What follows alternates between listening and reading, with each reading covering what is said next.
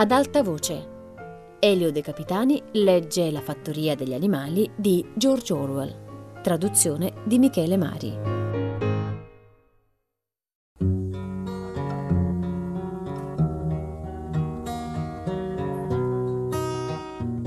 Lo zoccolo spezzato di Gondrano ci mise molto a guarire. Gli animali avevano avviato la ricostruzione del mulino appena terminate le celebrazioni della vittoria. Gondrano si rifiutò di prendersi anche un solo giorno di riposo e si fece un punto d'onore di non dare a vedere che aveva dolore. Ma la sera ammetteva in privato a Trifoglio che lo zoccolo gli dava un grande fastidio. Trifoglio glielo curava con impiastri di erbe che preparava masticandole e sia lei che Beniamino esortavano Gondrano a lavorare di meno. I polmoni di un cavallo non sono eterni, gli diceva lei, ma Gondrano non la ascoltava. Gli era rimasta, disse, una sola ambizione, vedere il mulino a vento a buon punto prima di raggiungere l'età del pensionamento. All'inizio, quando furono formulate per la prima volta le leggi della fattoria degli animali, l'età del pensionamento era stata fissata a 12 anni per i cavalli e i maiali, a 14 per le mucche, a 9 per i cani, a 7 per le pecore e a 5 per le galline e le oche. E in merito erano state fissate delle generose pensioni di anzianità. Tuttavia, ancora nessun animale era andato in pensione, anche se di recente l'argomento era stato discusso più volte. Ora che il piccolo campo dietro al frutteto era stato messo a orzo, corse voce che si sarebbe recintato un angolo del grande pascolo perché servisse da ritiro agli animali anziani. Per un cavallo, si diceva, la pensione sarebbe stata di cinque libbre di frumento al giorno e in inverno di cinque libbre di fieno, con una carota o magari una mela nei giorni festivi. Il dodicesimo compleanno di Gondrano sarebbe caduto nella tarda estate dell'anno successivo.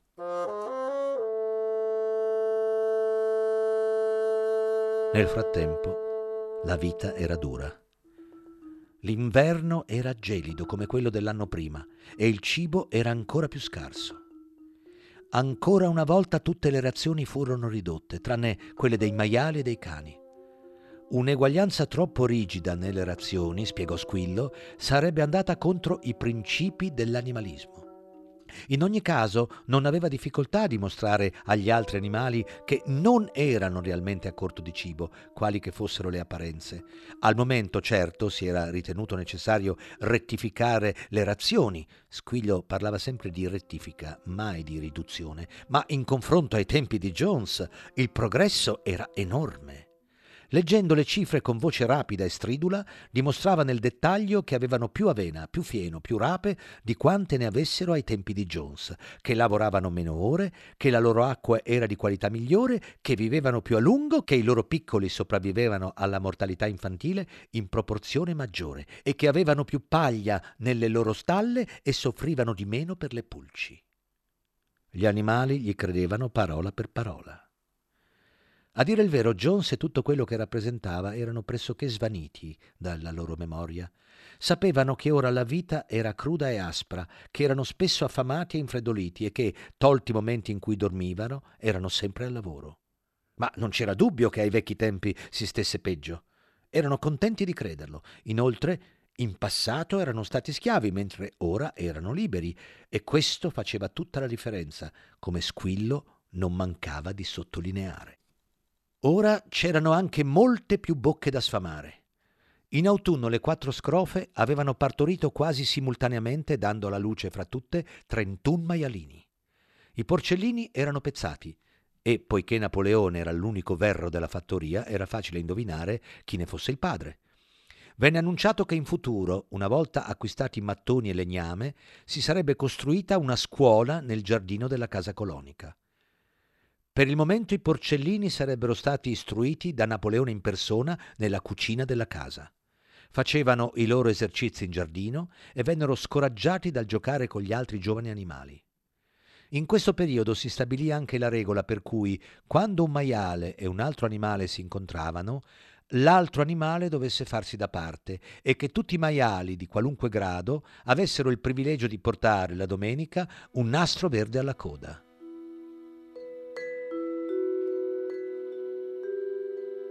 La fattoria aveva avuto un'annata abbastanza prospera, ma era ancora a corto di denaro. Bisognava acquistare mattoni, sabbia e calce per la scuola ed era anche necessario metterne da parte altro per i macchinari del mulino.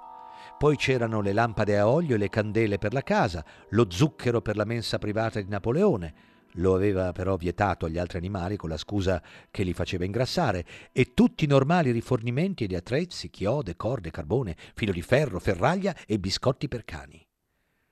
Un covone di fieno e parte del raccolto delle patate vennero venduti e il contratto per le uova fu portato a 600 la settimana, tanto che quell'anno le galline covarono a malapena i pulcini necessari a mantenere il loro numero allo stesso livello.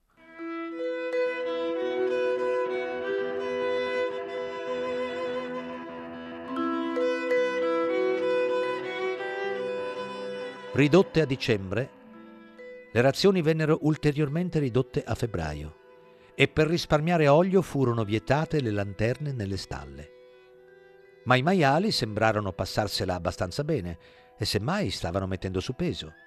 Un pomeriggio, alla fine di febbraio, un profumo caldo intenso, invitante come gli animali non avevano mai sentito prima, si diffuse per l'aia dalla piccola birreria, dismessa ai tempi di Jones, che si trovava oltre la cucina. Qualcuno disse che era un profumo di orzo cotto. Gli animali inspirarono l'aria avidamente, chiedendosi se si stesse preparando un pastone caldo per la loro cena, ma non apparve nessun pastone caldo e la domenica successiva venne annunciato che d'allora in poi tutto l'orzo sarebbe stato riservato ai maiali. Il campo oltre il frutteto era già stato seminato a orzo e presto si diffuse la notizia che ciascun maiale riceveva una pinta di birra al giorno, mentre il solo Napoleone mezzo gallone, che gli veniva sempre servito nella zuppiera Crown Derby. Ma se c'erano delle difficoltà da sopportare, erano in parte compensate dal fatto che ormai la vita aveva una maggior dignità di prima. C'erano più canti, più discorsi, più cortei.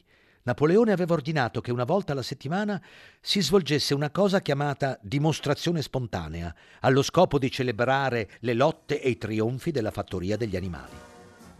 Al tempo stabilito gli animali dovevano interrompere il lavoro e marciare per le aree della fattoria in formazione militare, con i maiali in testa, poi i cavalli, poi le mucche, poi le pecore e alla fine il pollame. I cani affiancavano il corteo e davanti a tutti marciava il galletto nero di Napoleone. Insieme Gondrano e Trifoglio reggevano una bandiera verde con sopra lo zoccolo e il corno e la scritta Lunga vita al compagno Napoleone. In seguito erano previsti la recita delle poesie composte in onore di Napoleone e un discorso di squillo relativo agli ultimi incrementi nella produzione di viveri. All'occasione veniva sparato un colpo di fucile. Le pecore erano le più devote alle dimostrazioni spontanee. E se qualcuno si lamentava, come talvolta faceva qualche animale quando non c'erano maiali o cani nelle vicinanze, che era uno spreco di tempo e che si doveva rimanere fuori al freddo, si poteva star sicuri che le pecore lo avrebbero azzittito con il micidiale belato di quattro gambe buono, due gambe cattivo. Ma tutto sommato agli animali quelle celebrazioni piacevano. Trovavano consolante sentirsi rammentare che, in fondo, erano davvero padroni di se stessi e che lavoravano a loro vantaggio. Così, con i canti, i cortei, gli elenchi di cifre di squillo, lo sparo del fucile, il canto del galletto e lo sventolio della bandiera, riuscivano a dimenticare che avevano la pancia vuota almeno la maggior parte del tempo. In aprile la fattoria degli animali fu proclamata repubblica e si rese necessario eleggere un presidente. C'era un solo candidato che venne eletto all'unanimità, Napoleone. Lo stesso giorno si seppe della scoperta di nuovi documenti che rivelavano ulteriori dettagli circa la complicità di Palla di Neve con Jones. Risultava ora che Palla di Neve non solo aveva cercato di perdere la battaglia della stalla con i suoi stratagemmi, come gli animali avevano creduto in precedenza, ma aveva apertamente combattuto al fianco di Jones. Anzi, era stato proprio lui a guidare il nemico e si era lanciato alla carica il grido Lunga vita all'umanità! E le ferite sulla sua schiena, che ormai pochi animali ricordavano di aver visto, erano state inflitte dai denti di Napoleone. A metà dell'estate, dopo un'assenza di parecchi anni, riapparve di colpo alla fattoria il corvo Mosè.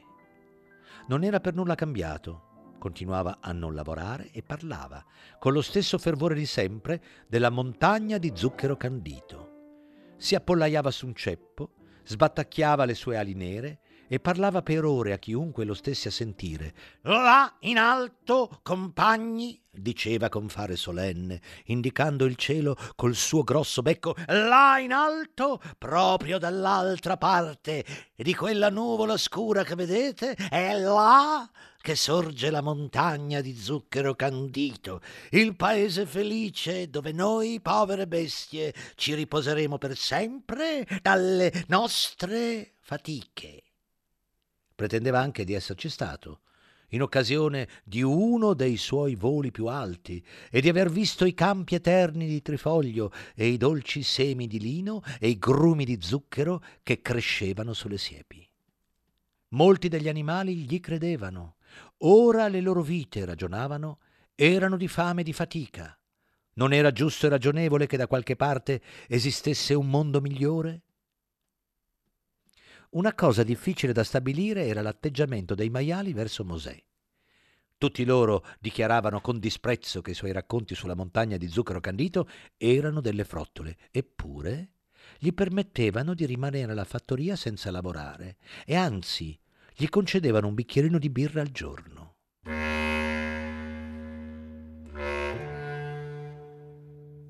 Dopo la guarigione del suo zoccolo, Gondrano riprese a lavorare più che mai. A dire il vero, quell'anno tutti gli animali lavorarono come schiavi. Oltre al normale lavoro della fattoria e oltre alla ricostruzione del mulino, c'era la scuola per i porcellini, incominciata a marzo. A volte le lunghe ore senza cibo a sufficienza erano dure da sopportare, ma Gondrano non vacillava mai. In nulla di quello che diceva o faceva c'era il minimo indizio che la sua forza non fosse più quella di prima. Era solo il suo aspetto a essere un po' cambiato. Il suo manto era meno lustro del solito e i suoi grandi fianchi sembravano essersi ristretti. Gli altri animali dicevano Gondrano si riprenderà all'arrivo dell'erba in primavera. Ma l'erba di primavera arrivò e Gondrano non riacquistò peso.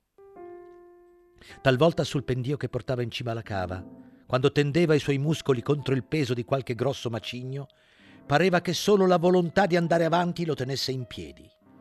In quelle occasioni si vedevano le sue labbra formare le parole lavorerò di più, ma non aveva voce per pronunciarle. Nuovamente Trifoglio e Beniamino lo esortavano a prendersi cura della sua salute, ma Gondrano non li ascoltava. Il suo dodicesimo compleanno si stava avvicinando. Non gli importava cosa sarebbe successo, purché prima del suo pensionamento ci fosse una buona riserva di pietre. Una tarda sera in estate si diffuse improvvisamente per la fattoria la voce che a Gondrano era capitato qualcosa. Era uscito tutto solo per trascinare un carico di pietre al mulino a vento e, ahimè, la voce era vera. Pochi minuti dopo arrivarono trafelati due piccioni con la notizia Gondrano è caduto. È sdraiato su un fianco e non riesce a rialzarsi. Una buona metà degli animali della fattoria corse alla collinetta del mulino. Là giaceva Gondrano, fra le stanghe del carro, il collo allungato, incapace anche solo di sollevare la testa, gli occhi vitrei, i fianchi madidi di sudore. Un sottile rivolo di sangue gli colava dalla bocca.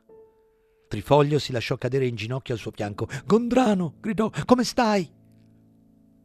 Sono i polmoni, disse Gondrano con un filo di voce. Ma non importa.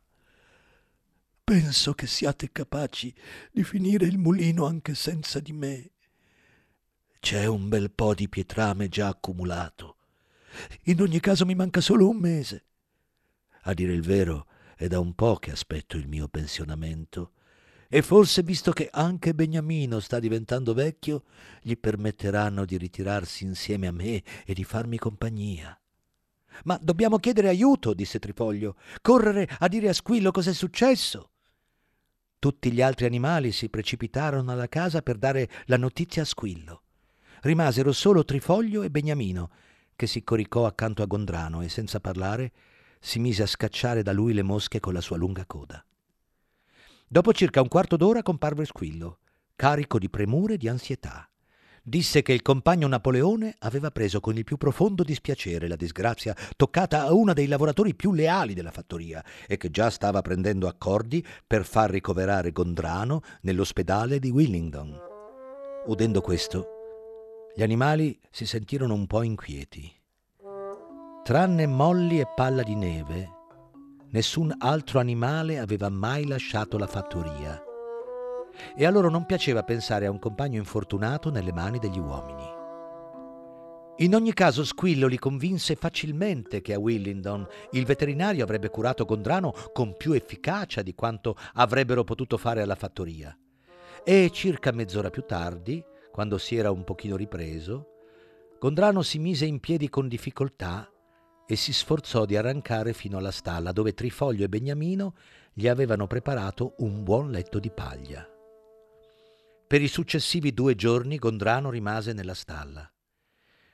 I maiali gli avevano mandato un grosso flacone pieno di un medicinale rosa trovato nella cassetta dei farmaci in bagno e Trifoglio lo somministrava a Gondrano due volte al giorno dopo i pasti. Le sere si stendeva accanto a lui e gli parlava mentre Beniamino scacciava le mosche. Gondrano non si diceva spiaciuto per quanto era successo. Se si fosse ripreso poteva aspettarsi ancora tre anni di vita e già pregustava i giorni tranquilli che avrebbe passato in un angolo del grande pascolo. Per la prima volta avrebbe avuto il tempo di studiare ed esercitare la mente. Diceva di voler dedicare il resto della sua vita a imparare le altre ventidue lettere dell'alfabeto. Tuttavia Beniamino e Trifoglio potevano stare con lui solo dopo l'orario di lavoro e fu a metà giornata che arrivò il furgone per portarlo via.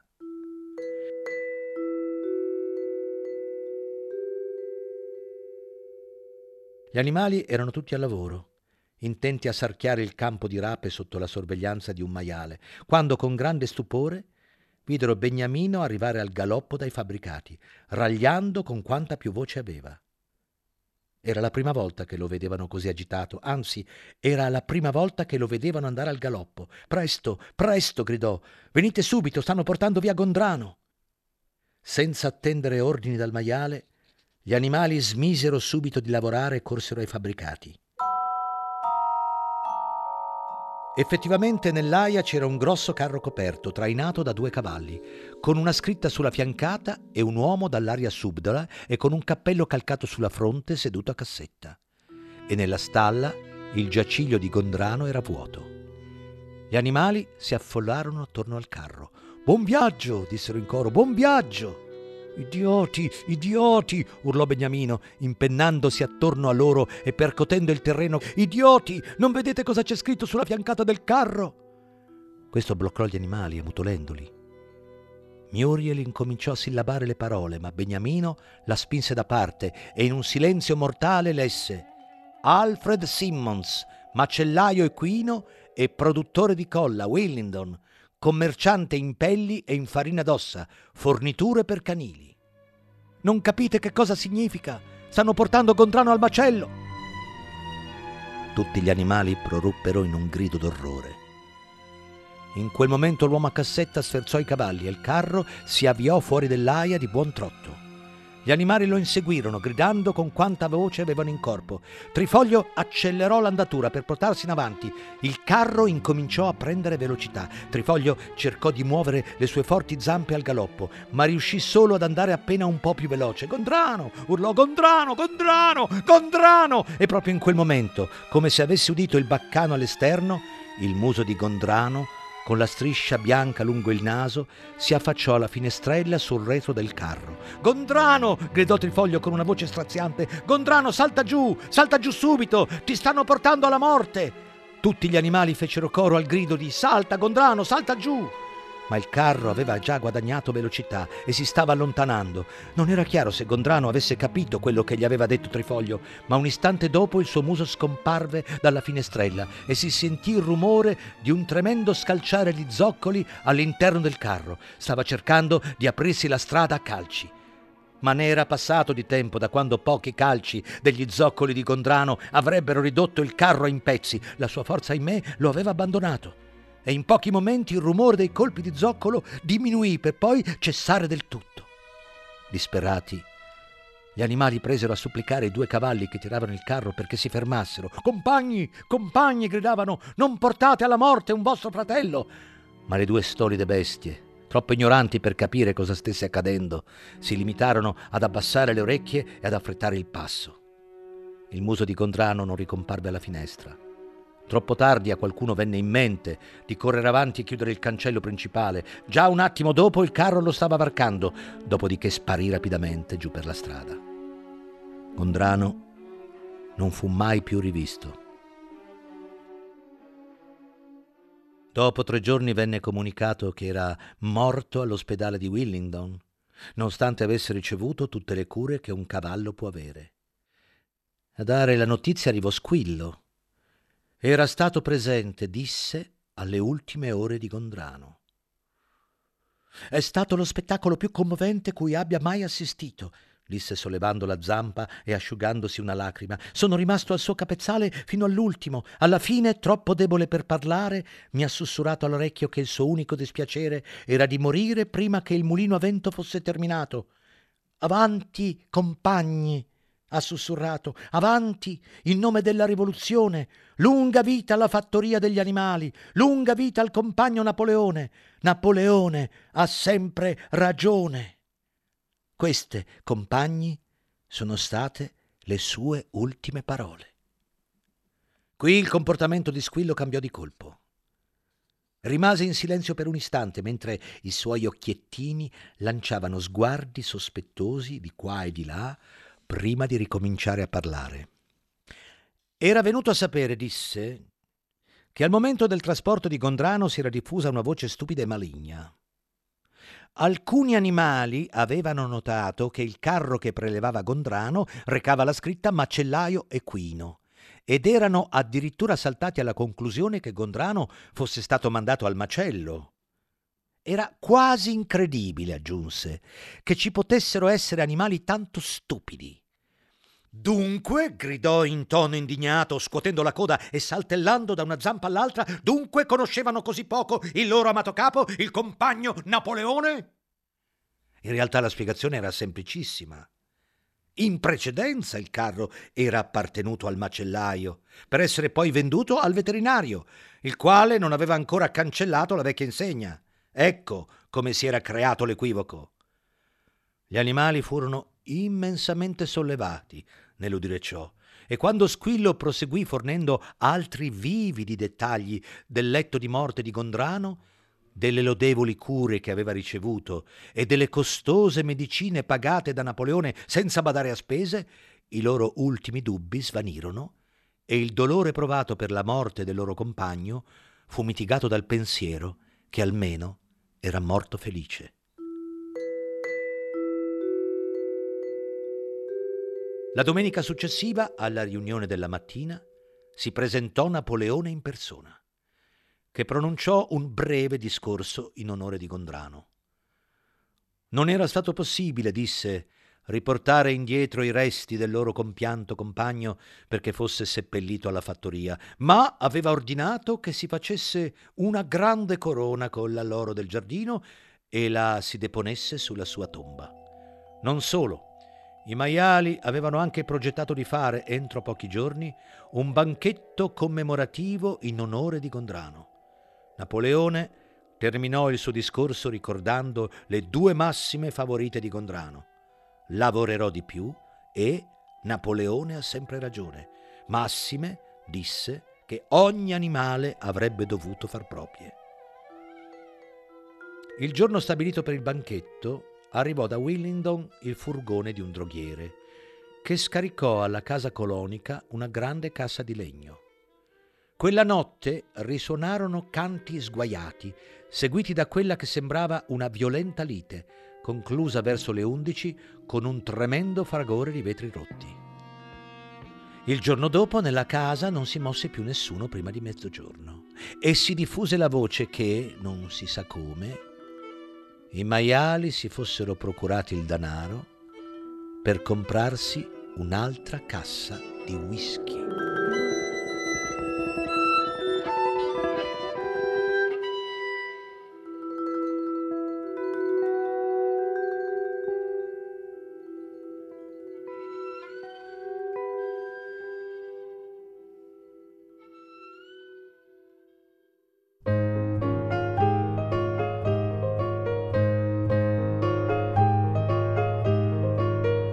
Elio De Capitani ha letto La fattoria degli animali di George Orwell. A cura di Fabiana Carobolante, Jacopo De Bertoldi, Lorenzo Pavolini e Chiara Valerio.